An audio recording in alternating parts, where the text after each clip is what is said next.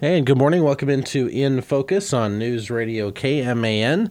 Coming up this hour, we've got a busy show lined up. We'll hear from the Manhattan Convention and Visitors Bureau, Karen Hibbard We'll stop by. We'll also hear from Riley Mayor Tim Sharp and uh, Julie Gibbs, Riley County Health Department Director, along with Deb Nuss from the Flint Hills Wellness Coalition a little bit later on as well. But we start things off first with Gregg Eyestone, who is joining us here from the Riley County Extension Office. He's the uh, horticulture agent here for Riley County.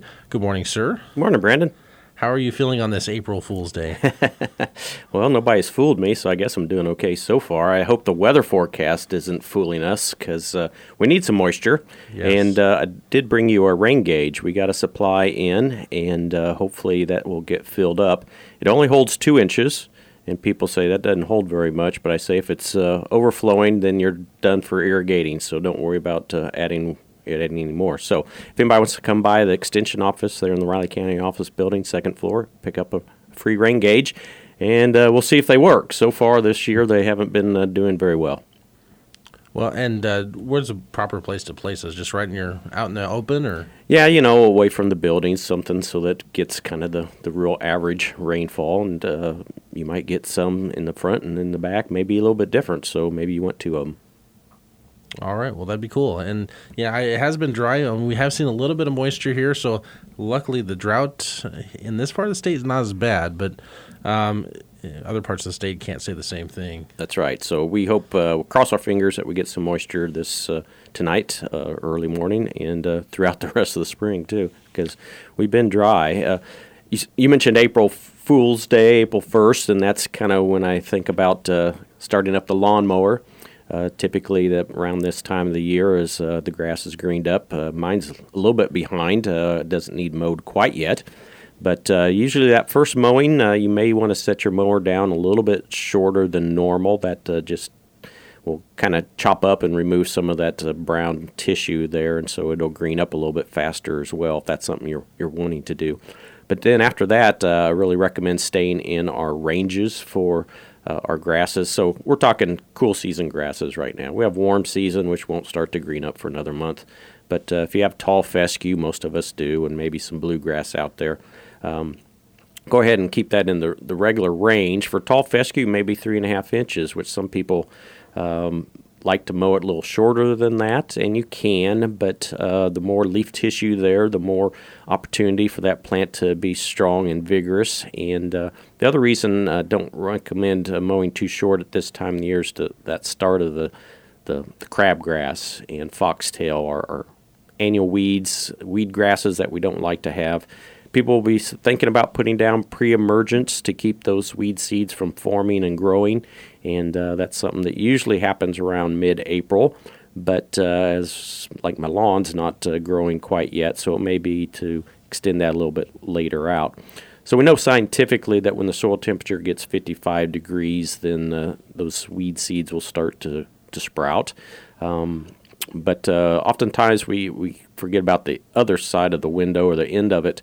We get a lot of growth in later spring, and so if you're product that you put down early, too early, let's say, has has kind of fizzled out, and then you get your your weed competition later on the season. So there's a little bit of a challenge of when to apply that. Uh, I wouldn't do it yet, but uh, we got a window of opportunity to do that. Probably May, first of May may be a good time this time of the year. Does grass grow any uh, slower here at the beginning of the season than it does maybe later on? Yeah, so our cool season grasses like the cool weather, and so when it's in the 60s or 70s, it's really happy. Once it starts to get in the 80s, it'll slow down. Mm-hmm. Obviously, uh, summertime, our, our, cool season grasses basically are just there. Uh, we can cool them by watering, irrigating quite a bit. Um, that's a personal choice whether you want to spend the resources on that. But um, yeah, once we get in the 60s, 70s, those grasses will grow pretty good. Uh, we used to fertilize in the springtime, um, and that really triggered growth, and that wasn't necessarily healthy growth. And so, a lot of our fertilizer recommendations for our cool season grasses really targets uh, the fall season, and that seems to build healthier plants and not just rapid growth. All right. You want to make sure you have a sharp blade too as we do this uh, mowing season. About every 10 hours, you need to at least check your, your blade, if not sharpen it. Uh, we want to be cutting those leaf leaves instead of ripping them off as the blade gets dull. And occasionally you hit a stick or a rock or something like that. And then again, you need to check your blade to make sure you're, you're doing a good job at, at the cutting aspect of it. And you say every 10 hours, huh? That's that's a ballpark, you know. Um, so most people I know of one person, maybe a relative who's never sharpened his blade, but uh, you know that's probably not preferred. Okay. Good good to note there. And that's that's probably about, you know, it takes you about a half hour, 45 minutes to mow your lawn. You know, maybe after 10 lo- mowings and then go change your blade.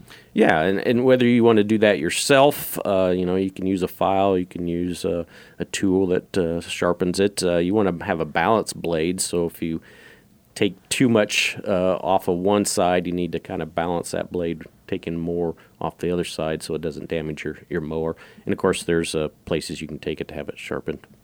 All right. Uh, you have in your notes your uh, transplants uh, solution. Yeah, Tell me a little bit about what that entails. So you know we're in the, the gardening season. You can start planting some of your seeds, and uh, you're probably looking at planting some of our transplants like broccoli and cabbage. Um, and typically our soils do have phosphorus in them, but when it's cold out, uh, soil is still cold. The roots aren't real vigorous yet, and it's probably suggested that uh, you use a phosphorus uh, transplant solution. So get a little bit of phosphorus fertilizer. If it's a granular, you just set it in the water for a few hours to dissolve, or you can get liquids, of course. And it doesn't take very much. Uh, we the suggestion is about a cup of that solution at planting. So if you get you a broccoli plant, put it in the ground.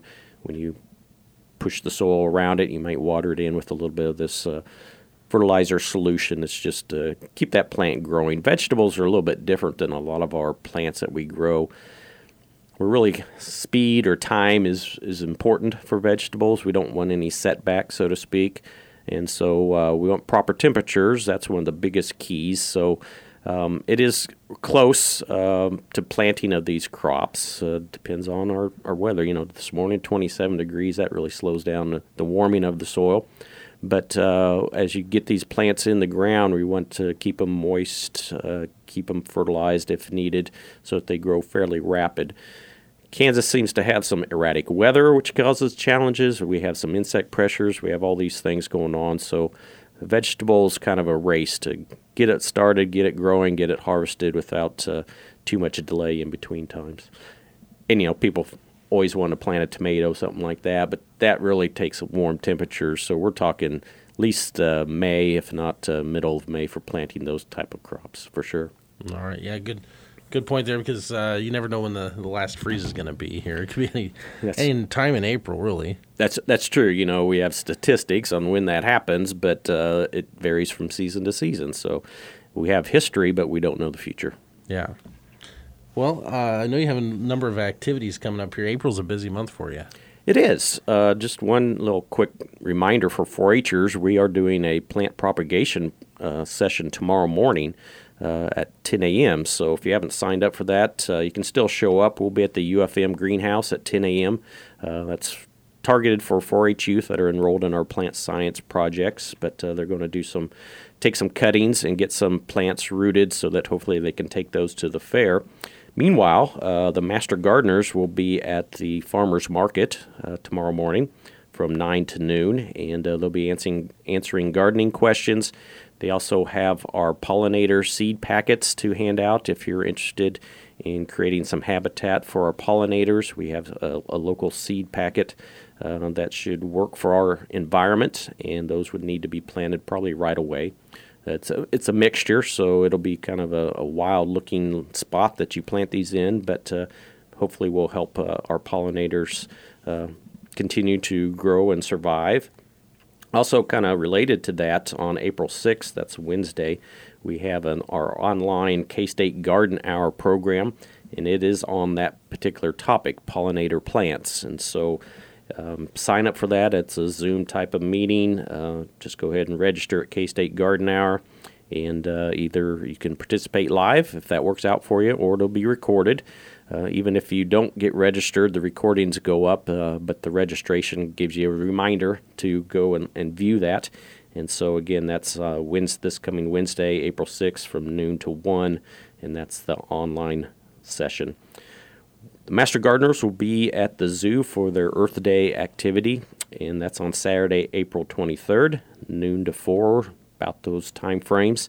Uh, back in person, I think. Uh, last year, I think we handed out uh, bags of information, but I think this year we're planning to be full full blown on many activities. Uh, typically, we have some pollinator, or excuse me, butterfly plants like butterfly milkweed that we hand out uh, again to encourage habitat for our our other environment, uh, maybe not the one necessarily we like to see or beautification, but for all those other activities, organisms that are out there. So that's on uh, Saturday, April 23rd, uh, the Earth Day. Also coming up will be the Run for the Roses, the KSU Gardens uh, fundraiser and that's on Saturday, April 30th in the morning.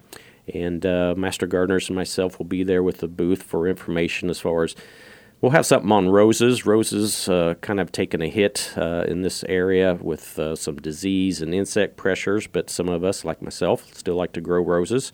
So we'll be there to answer gardening questions for those that uh, either coming out to support the runners, or if you're a runner or a walker, be there uh, uh, that Saturday morning. And one other thing to put on your calendar for coming up is our garden tour. And that will be on Saturday, June 25th, 8 to noon. We'll hope for great weather. And uh, we'll run that pretty much like last year and uh, doing it on a Saturday morning. We seem to have had good turnout, maybe a little bit cooler, a little later in the season. So hopefully we have some more of our annual flowers uh, there for show. And uh, really uh, hope people can come out for that event.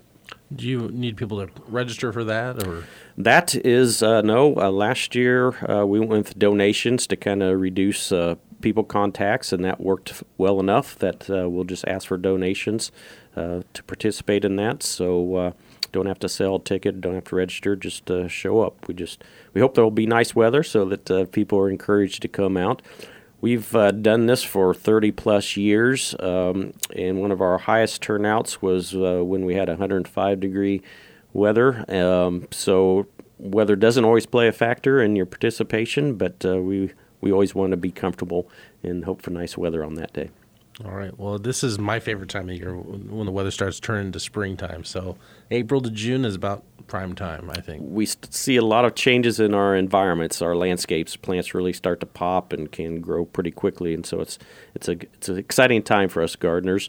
Uh, a little bit of work to get done, but uh, that's part of the the enjoyment of being a gardener. Yeah, absolutely. Well, Gregg, good to talk to you again, and uh, we'll see you real soon, I guess. I appreciate that, Brandon. People can always reach out to us. Be glad to help. All right, sounds good. Stay tuned. More in focus continues in a moment. We'll hear from Karen Hibbard up next. Welcome into In Focus here, News Radio KMAN. We're talking today with Karen Hibbard, Executive Director of the Manhattan Convention and Visitors Bureau. Good morning. Good morning, Brandon. It is April. No fooling, it is April. That's right. You're not going to be uh, fooling us with anything here today. I'm not going to be fooling you, but boy, the temptation is pretty great in which to do that. It's one of my favorite days. it certainly is uh, a good one here. And, you know, before we get into what's going on in April, you had a really neat event going on yesterday in Olathe. We did. We did. You know, we have um, talked about this, and, and now it has happened, and we are excited to share with you uh, about our O Manhattan Roadshow, where we actually took Manhattan and our partners on the road. We were at the KSU Olathe campus, and we had meeting planners join us. Uh, they were uh, greeted with uh, attractions. They actually were greeted by a great car provided by the Midwest Dream Car Collection that uh, welcomed uh, our attendees into the facility. We had a musician from Kansas State, a student that is uh, a senior in studying music competition that provided background music. And then as you came on into the facility, uh, you saw all the things that make Manhattan unique. We took our meeting venues, our attractions, our things that make Manhattan a great place to meet at to Olathe and had that opportunity to meet with meeting planners. Some of them are very familiar with Manhattan. Some of them were not. So it was a great day in which we could have this come and go event for people to come and learn more about meetings. You might wonder so, what does a meeting do for Manhattan? Well, as meetings are held in Manhattan, uh, it has a huge economic impact on our community.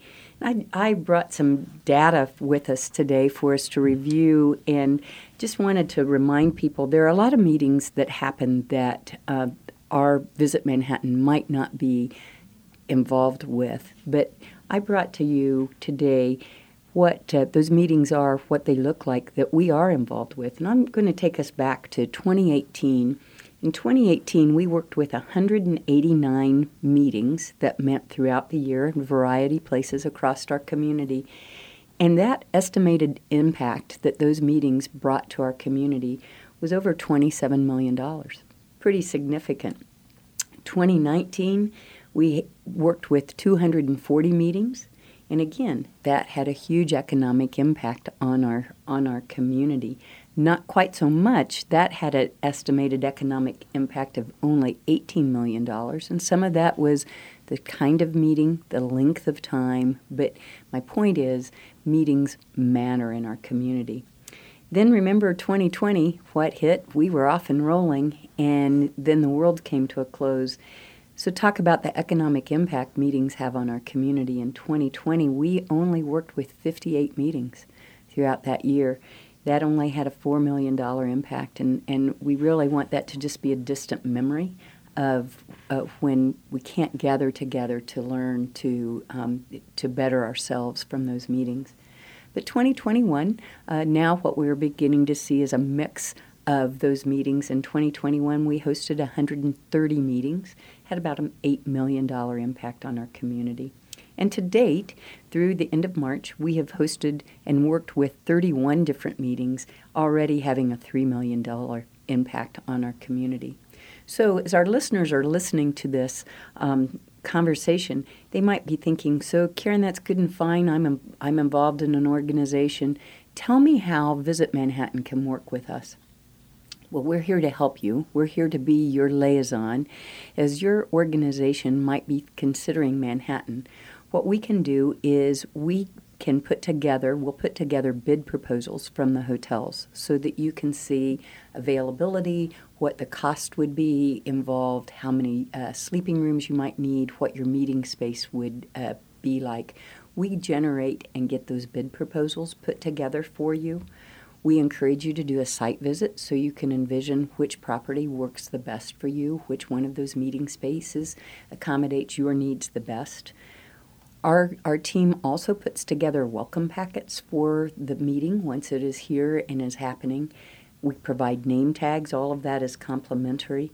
We can arrange for welcome speeches. Many groups like to be welcomed by our mayor or a city official, and so that's a wonderful way for the community our community to understand we've got visitors that are coming into the community and need to know that we're glad that they are here. We can arrange for a presentation of colors. Many times that is done by the Riley County Police, might be done by our fire department, um, it could be done by Fort Riley. Uh, we even have Boy Scouts that uh, always are eager to have that opportunity to display the colors. We also provide uh, a informational display on Manhattan, as well as uh, if you are at our conference center, we have charging stations there for. We're so dependent on our phones and phones being fully charged, and that charging station uh, works well. And then we help tell the word about groups that are meeting in Manhattan. So, again, it's very important for us to hold meetings in our community. So, as we hosted our road show, our meeting planners yesterday took away with them multiple uh, pieces of information about our hospitality community, community, with that being lodging, attractions, and unique venues that they might experience when they are here. But we also provided them a meeting planner guide as well as information about our community that is a resource for them. So we look forward to new meetings coming into our community for people to understand that, oh man, you are a great community in which to host a meeting in. So, fun day. That's great. And you know, I know there's probably some perception from folks out there that Manhattan's so far away. It's two. It's really only two hours away. Uh, and maybe trying to bridge that gap. I, I imagine that's a big hurdle for you. Absolutely, and that was why we chose to go to the Kansas City area. We have marketed into that area quite a bit, and um, we were. I'm, I'm always amazed. I'd had previously, prior to the event, a conversation with a meeting planner that, believe it or not, has not been to Manhattan, Kansas the furthest west that they had been was Lawrence. And so, uh, again, just to encourage people to get out to see what is available across the state of Kansas. You know, uh, certainly we want Manhattan to be their meeting of choice, but Salina, Wichita, Garden City, Hays all have great meeting venues that uh, uh Kansas is a great place to enjoy. And certainly we want them to choose Manhattan. But that was the reason we went into the Kansas City area was so that we could help tell that story that the road doesn't stop at Lawrence, it comes on further west. Well, coming up, uh, we're getting into April now, as uh, it's already here. Uh, and there's lots of fun events coming up in Manhattan. Oh my goodness, there are showers of activities that are going on, Brandon. You knew that it wouldn't be a good day if I didn't just uh, tag on to the April showers, right? That's right. but tonight, even, it, it, the fun begins. And again, I encourage our listeners to please go to our website, visit Manhattan, Kansas, visit manhattanks.org, that you're going to see all there is for you to do. But truly, the month of April, we have a lot to celebrate. We are really, truly being showered with a lot of activity. And this evening, kicks it off. Uh, Logan Mize is going to be at the Hat. Uh, if you enjoy country music, and, and, Logan is a Kansan, and so encourage you to uh, enjoy that concert. Manhattan Art Center has Madagascar Jr. that is hmm. being uh, performed there, as well as if maybe you don't want to go to a larger uh, event, uh, Flight Crew Coffee, which is down on Poyntz Avenue, they also are having live music this evening. So um, then on uh, Saturday, April the 2nd, we've got the Aggieville Showdown in Aggieville. And so uh, there'll be some um, cattle that will be down there, and it's a fun, unique event uh, that uh, we think it is just, uh, it makes Manhattan again unique and special when you see the excitement that happens throughout our community. But boy, then when we turn the calendar and uh, look at the week of the 5th through the 9th, there's a lot going on. And certainly earlier this week, Linda Duke was on and was talking about all of the activities that are happening at the beach. As the beach has been a part of our community for 25 years, it's important for us to celebrate and support their activities as well. But um, 10 years ago, we cut the ribbon for the Flint Hills Discovery Center to open. And so on the 9th, we are going to be celebrating uh, the Friends of the Flint Hills with the Discovery Center acknowledging Bruce Snead and his efforts that he has uh, done to make a difference in um, making the Flint Hills Discovery Center become a reality with that redevelopment that uh, took place in which the Discovery Center it was a very important part of, and certainly that has been a real champion to tell the story of the Flint Hills. So also on the 9th is a KSU open house that brings in a lot of potential visitors and future students into our community. So that's always fun. We also have a McCain performance. I am so thrilled that McCain is back, and um, we've got a great event that you can uh, go to with 50 years of rock and roll. So uh, some of those songs, it's hard for me to imagine that that was 50 years ago, but uh, uh that's a great experience for for all of us to enjoy. And then don't uh, forget the Sunset Zoo. Yeah. Sunset Zoo will have the grand opening of the Expedition Asia. Um, and if you, uh, I encourage our listeners to go. The Sunset Zoo is a great place for you to go and just experience uh, outdoors, the beauty of the outdoors, but now with the Expedition Asia, you're going to be able to have a unique view of the tigers, the sloth bears, the le- leopards. It's truly an awesome experience, and so uh, that's the grand opening of, of that expedition. So um, we, we encourage our listeners to do that. All right, that's going to be really cool. There's lots to do and see, and you know, I've been talking to our, our news people here. Like, just get ready. April's going to be a busy month. It isn't. It's a really busy month. And again, as I talked a little bit about, it's also that of celebrating milestones. April 14th is actually the the day that the Discovery Center will be doing their 10th year celebration. So there will be a lot of fun things uh, that will be taking place then. Certainly, Easter weekend, uh, there are Easter egg hunts that will be throughout the town for children of all ages.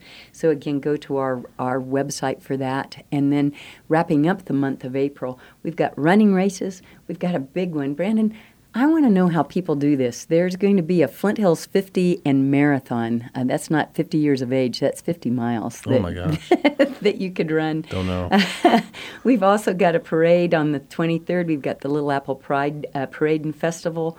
Uh, our neighboring community, Wamego, has the Tulip Festival on the 23rd of April, as well as uh, Wildwood Adventure Park will be hosting uh, the Youth Outdoor Adventure Challenge for for uh, young folks. So I encourage you to be a tourist in our own hometown, uh, to tell others. Check out our website. Which activity do you want to be a part with as we shower you with plenty of activity to get out and do? All right, going to be a lot of fun. Karen, it's always good to talk with you, and hope you have a good weekend. Thank you, Brandon. You too. Back with you here on In Focus. Real quickly, uh, got an update here about that accident over at Highway 24 and Excel Road. Looks like they have cleared that scene, so uh, traffic should be moving a little bit quicker through there if you're going eastbound out of Manhattan. Uh, of course, that's already a congested area with all the construction going on, so anytime you have traffic accidents, that just adds to it. So, uh, good to see that moving again. We are back here in studio uh, with the mayor of Riley joining us here today, Tim Sharp. Morning, Brandon. Good to see you again. Good to see you. I think we was talking here before we went on the air. I think it was before the pandemic started last time I was in studio here. So it's been a while. Yeah, I bump into you every once in a while in the community. I, I think I saw you at Dennis Butler's retirement Right. last time. So Right. well, it's good to see you. Uh, we love getting to get some updates here of what's going on around the region here and uh, what's going on right now in Riley at the moment. Well, I, uh, first off, I wanted to take a minute to um, uh, tell thank you to, to all of our city employees. They they do a great job. Our little town, uh, we've got two people in the clerk's office, and we have three people out in the field now. Plus, plus our uh, uh, summer help in the swimming pool and everything. And that's that's more of a community thing than it is a city thing because we we draw people around for quite a ways, uh, come to swim lessons and and come to play in the pool uh, in the heat heat of the summer, place to cool off. So um, it's it's great that we've got good people in place and and they do a good job and take take good care of the citizens up there. So I'll tell them thank you. Absolutely. Well, and there's been a lot of uh, a lot of news going on here regarding to North County. Um, I guess probably the biggest thing since we last spoke was um, the ambulance getting approved up there at the station. Exactly. Uh, probably one of the things I talked about last time I was on here, Greg McKinley and I. Greg was on city council at the time, and we'd been in front of the county commission a couple different times, and and uh, was was talking about trying to get a ambulance up North County full time, and and when Greg ran for county commissioner, that was one of the things he was was uh, high on his priority list, and and uh, uh, we had a they had a, a meeting up North County. Uh, next day they voted on it, and, and it was a 3-0 vote. So um, that was that was good. You know, everybody's behind it. Uh, the EMS staff was there that night, and they were all seemed very much behind it, and they were working on making good plans to to make this successful. So um, I, I think it'll be a great benefit to the people of North County. I know there was some talk about where the location should go, and they've they've settled on that. It sounds like it's going to be in Leonardville. Um, I guess it really doesn't matter in the grand scheme of things, just as long as it's up there. Well, yeah, it's it's it's a it's a balance of you know what's what's going to be the most people, um, and that kind of gets it. The, the population centers up there, Riley, Leonardville. Uh, uh, uh, oh gosh, what's the one down by the lake? Uh, Randolph. Well, Randolph and and south of there at uh, uh, University Park Okay, yeah. there's quite a few people there and, and down along the down along the lake there. So, um, you know, there's a lot of ag, and it can go a long ways north from Leonardville yet, and still be in Riley County. So there's still some people that are quite a ways out from from the ambulance, but it's it's 20 minutes closer or 25 minutes closer than it was, and uh, hopefully those guys that are working up there and gals uh, will get to know the the roads and stuff up that way better because uh, some not not even though it's all laid out in square grid, not all of those are all weather roads. So uh, it's it's helpful to know the know the area. I'm curious if uh, something like that. Uh, I, I, know it's more of a service, but can that spur economic development in that area? I, I would think so. Uh, if you know, it's it goes along with schools and good roads and and uh, quality water in your town and all that. That's going to draw people. Uh, if you have uh, limitations in any one of those areas, people are going to shy away. So uh, I think it I think it'll be a, a good thing for for our community. All right, very good. Um, there's a lot going on as as far as uh, infrastructure in your city, including a big uh, sewer project. It looks like. Yeah, we're just wrapping up. We we got a, a grant through uh, uh CDBG, I believe, for for that, um, for about six hundred thousand dollars, which was not quite half of the project. Uh, relining all the sewer pipes. Uh, we have fairly new ponds. They're about 15 years old, and they're we're size wise for the town, we're undersized, you know, for the town. Yet the the ponds are still oversized. So we were having some difficulties with uh, meeting standards as it was leaving, and we finally figured out that it had a lot of water coming into the system. Um, it was designed to have about 125,000 gallons a day. Uh, we pump about 80,000 gallons of clean water a day, so theoretically it's less than that that's going out there but there was days when we were pumping a million gallons of water into our sewer ponds, and um, it just doesn't give it enough time in there to, to do what it needs to do to get everything broken down. So we had to go in and reline pipes to to stop that infiltration from coming in there. Uh, we'd been doing sections of town as we could every year, but it was going to be a long time before we got done. So being able to get this grant and get it all done at once and get that that uh, flow of water stopped and and therefore all the water going downstream, uh, you know, is in better shape, and that's what that's what the whole goal was of that. So.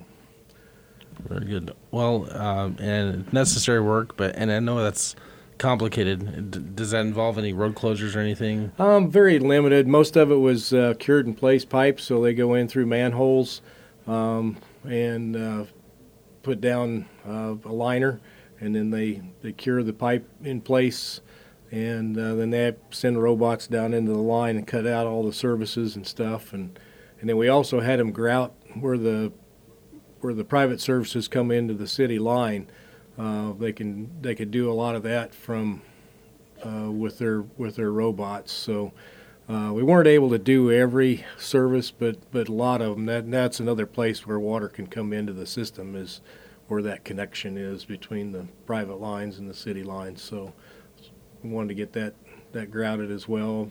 Relined a bunch of our our uh, manholes. They're concrete, most of them. Some there's some of the old ones that were brick, so those all get lined so they don't let water in, you know, between between them. So. All right. Well, there's uh, uh, of course a lot of communities have gotten the uh, funds from the government, the American Rescue Plan Act. Uh, as far as that's concerned, looks like those haven't been appropriated yet for you guys. We we haven't. Uh, we've we've kicked around a lot of ideas. Uh, at first, we the the rules were uh, very vague, um, and now that's it's kind of become that you can almost put it in your uh, for for small cities anyway. We can almost just put it in our general fund and spend it, but we're we're still going to try to keep it with with what the uh, the original thought of it was it's going to go for infrastructure, important things. Uh, we've got six wells, city city water wells. We just rehabbed one. Uh, well, over the last two years, is a little bit of a process, and uh, so we got five more to do. Uh, we'll probably be working on those and and getting all the, the electrical up there up to shape uh, with that. Uh, just had an email this morning. We have uh, five lift stations for our sewer in town, and and uh, each one of those has two pumps in it, and one of them the, had a pump go down, and they're not cheap, so that may be where some of it goes to. We'll see how that all works out, but uh, uh there again, it's still infrastructure and, and important things, and and my mantra as as mayor has always been you, you got to figure out what your priorities are, and it's been get the dirty water out, get clean water in, and and then if we what we got left, it's uh, streets and pools, kind of the the they tie for number three, and mm. and uh, some some people would like me to raise streets up a lot lot higher, but uh, um, they're they're all good good enough. So and we've got a new new city employee now, so I'm I'm hoping we can get we've they've already done a lot more last fall uh, because of you know the things that they have to do every day, running the wells and checking checking this and checking that. It's it's hard to do maintenance. So with the third guy on there, he can he can concentrate on doing maintenance and not doing just the the daily routine things. Yeah, let's talk about some of the positions you filled. You got a, a few of them that you filled recently. Um, well, we pool's getting don't getting pool season, and uh, they're actually working on our pool right now, getting it sandblasted and and repainted. The paint was getting bad on it, and and um, we spent a lot on it a few years ago replumbing. They had to take the whole decking up and replumb the whole thing several years ago, and that was that was a pretty expensive process. But uh, now getting them looking looking better, and and uh, we've got got our guards hired and our manager hired for the year, so we're in pretty good shape there. Um, thank thanks to all them that uh, returning and and the new ones that are coming on. So appreciate that. Yeah, it's good to have that. And you guys were popular here when uh, Manhattan probably had its closed pools. So yeah, good good to have. And um, we're probably be remiss if we didn't mention citywide cleanup coming up. That's uh, coming up on April 25th and 26th. Uh, we don't take electronics, we don't take tires, but pretty much anything else you've got. Uh, watch our our uh, city Facebook page, which uh, if you don't have it saved already, uh, you can go in and search at city dot of dot Riley, Kansas, and Kansas is all spelled out, um, and that'll get you to this to the city's Facebook page, and they're pretty active on there, keeping information out uh, in the community uh, about what's going on, uh, different things with the city and and with pool and and the, a lot of times they'll have link with the the Pride Committee. Um, they got several things coming up. Um, well, ongoing is that we have a community garden there in town. The city provides water for it, so uh, I don't know that the garden, if the garden spaces cost a little something, but it's if it is, it's very minimal. Um, and like I said, the city provides the water for it. And if you get on the City Pride page, which on Facebook, you, you search for at Riley KS Pride, all one word, and you'll you'll get uh, Riley Pride. Then is how it shows up. But if you're searching for that, it's easier to go with it. Okay. At, at Riley KS Pride and get all their information. Um, citywide garage sales are going to be June 3rd through 5th, which is a little later than they, they typically do. But there's a Highway 24 uh, yard sales going on all the way across Kansas on those days, and so they decided to fit it in with, with those. So. All right, lots going on here.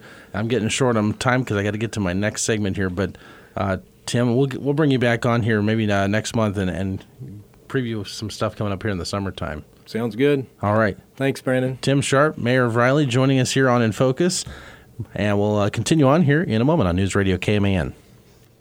All right, welcome into In Focus here, News Radio KMAN. Nick McNamara in the studio, and I have with me two guests, one from the Riley County Health Department, one from the Flint Hills Wellness Coalition. From the Health Department, we have Director Julie Gibbs on the line. Julie, thanks for taking the time to meet with us.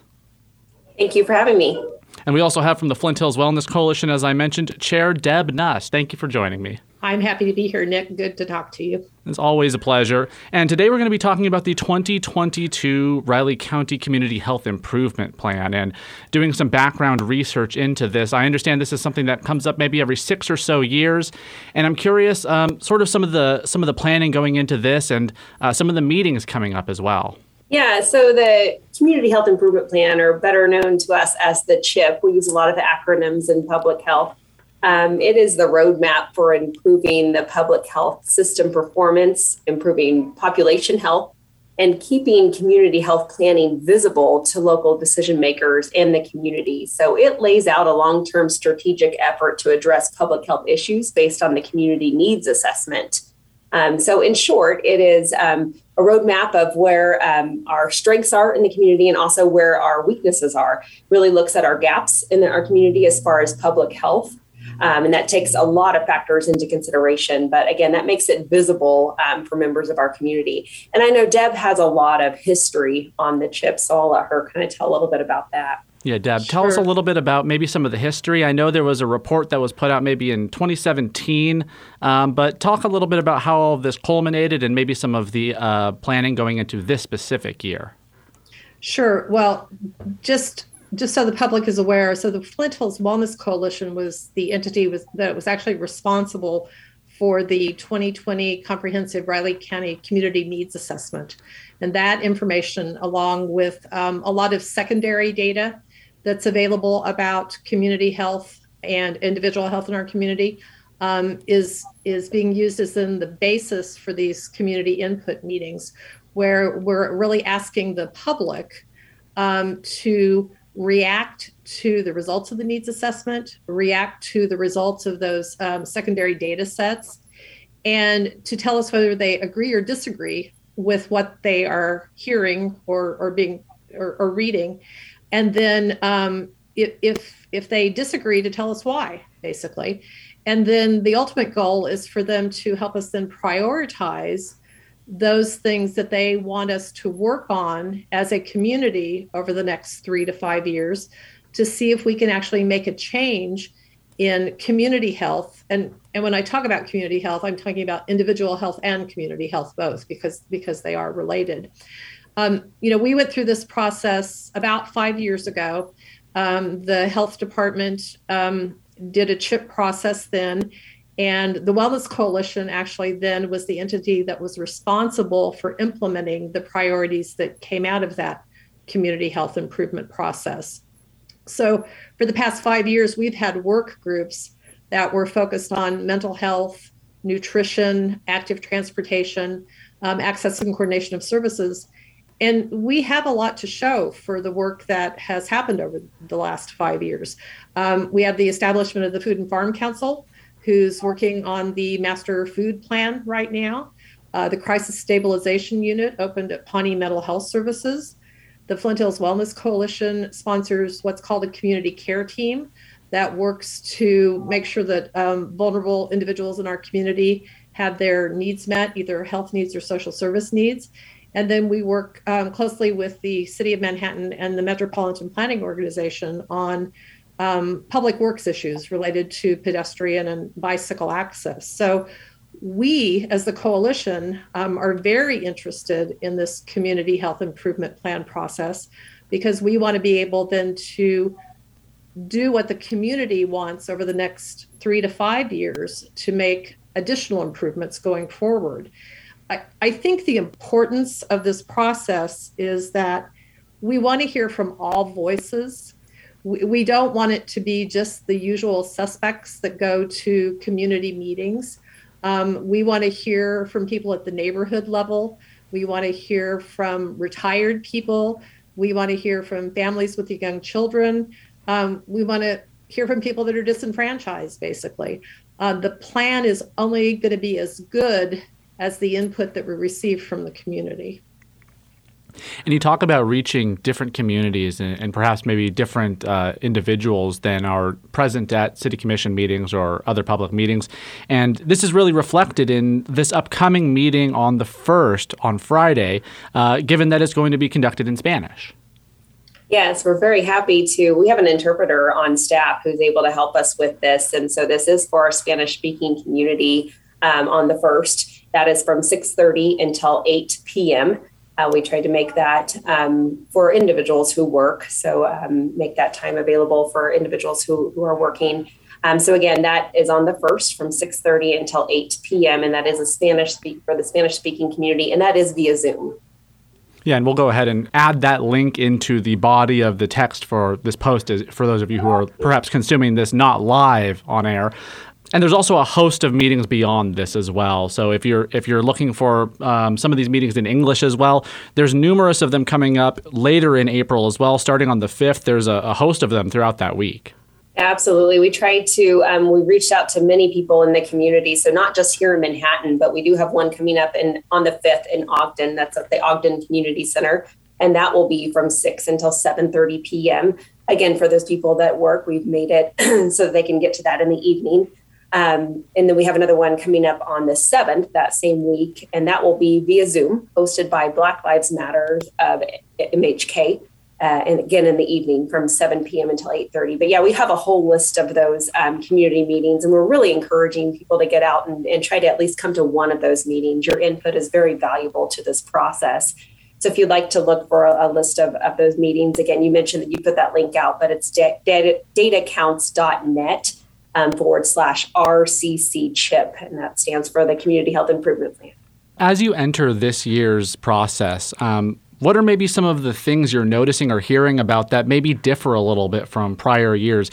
Um, are you noticing any? You've talked about maybe some of the progress that has been uh, worked on from the Wellness Coalition perspective in particular, but are some of the perhaps issues and gaps noticed in the 2017 report um, coming up again, or uh, are they just perhaps in a little bit of a different way coming up? Well, in terms of the 2020 Comprehensive Riley County Community Needs Assessment, um, some of the same issues did come up. But the thing that we have to remember is that that needs assessment was completed right before the pandemic started.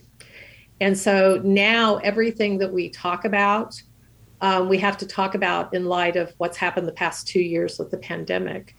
And, you know, for, from my perspective, based on my observations and based on what I've seen go on go, going on in the community, I think we can take those um, priorities out that that came out of that needs assessment and safely say that they've just been amplified because of the pandemic. Um, we know food insecurity is on the rise because of the pandemic. We know that housing insecurity is on the rise because of the pandemic. Um, we know um, um, mental health issues um, are a greater concern because of the pandemic. So, so while the needs assessment itself isn't telling us that, I think we all know it um, because of what we see going on in the community. So I think the priorities um, are probably accurate. It's just the magnitude of the priorities and then what we're going to need to do as a community to address the issues. Yeah, and, and this data, especially, you know, when you look at data and perhaps, perhaps the numbers from surveys, it can be very different in terms of the impact and, and just the amount of richness you get as when you have these conversations. These can add a lot more context and a lot more depth to the, the issues you're identifying.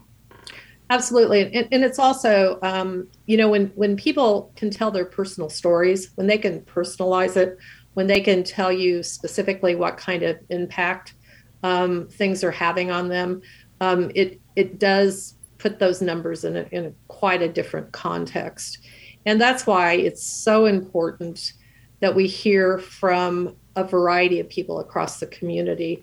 You know, it's too easy for those of us that see each other all the time to get into that group think mentality, um, and so we do need to hear from voices that that we typically don't hear from. And and that's hard sometimes um, because people are maybe not confident enough to um, voice their concerns or not um, they, they just they just feel like what they have to say doesn't matter. But i can assure them that it does matter in this in this situation if people are interested again in, in, getting involved, coming out to one of these meetings, or just learning more about the process, the plan, and what exactly is being done, where's a great place to go and get more information or to reach out and just talk to someone as well? Because I know sometimes yeah. the static presentation of information doesn't really meet people's needs either. Yeah, so we have a staff member, uh, Shanika Rose. She's our health educator and accreditation specialist here at the health department and she's kind of leading helping to lead this process so she would be your contact. You can email her at srose at rileycountyks.gov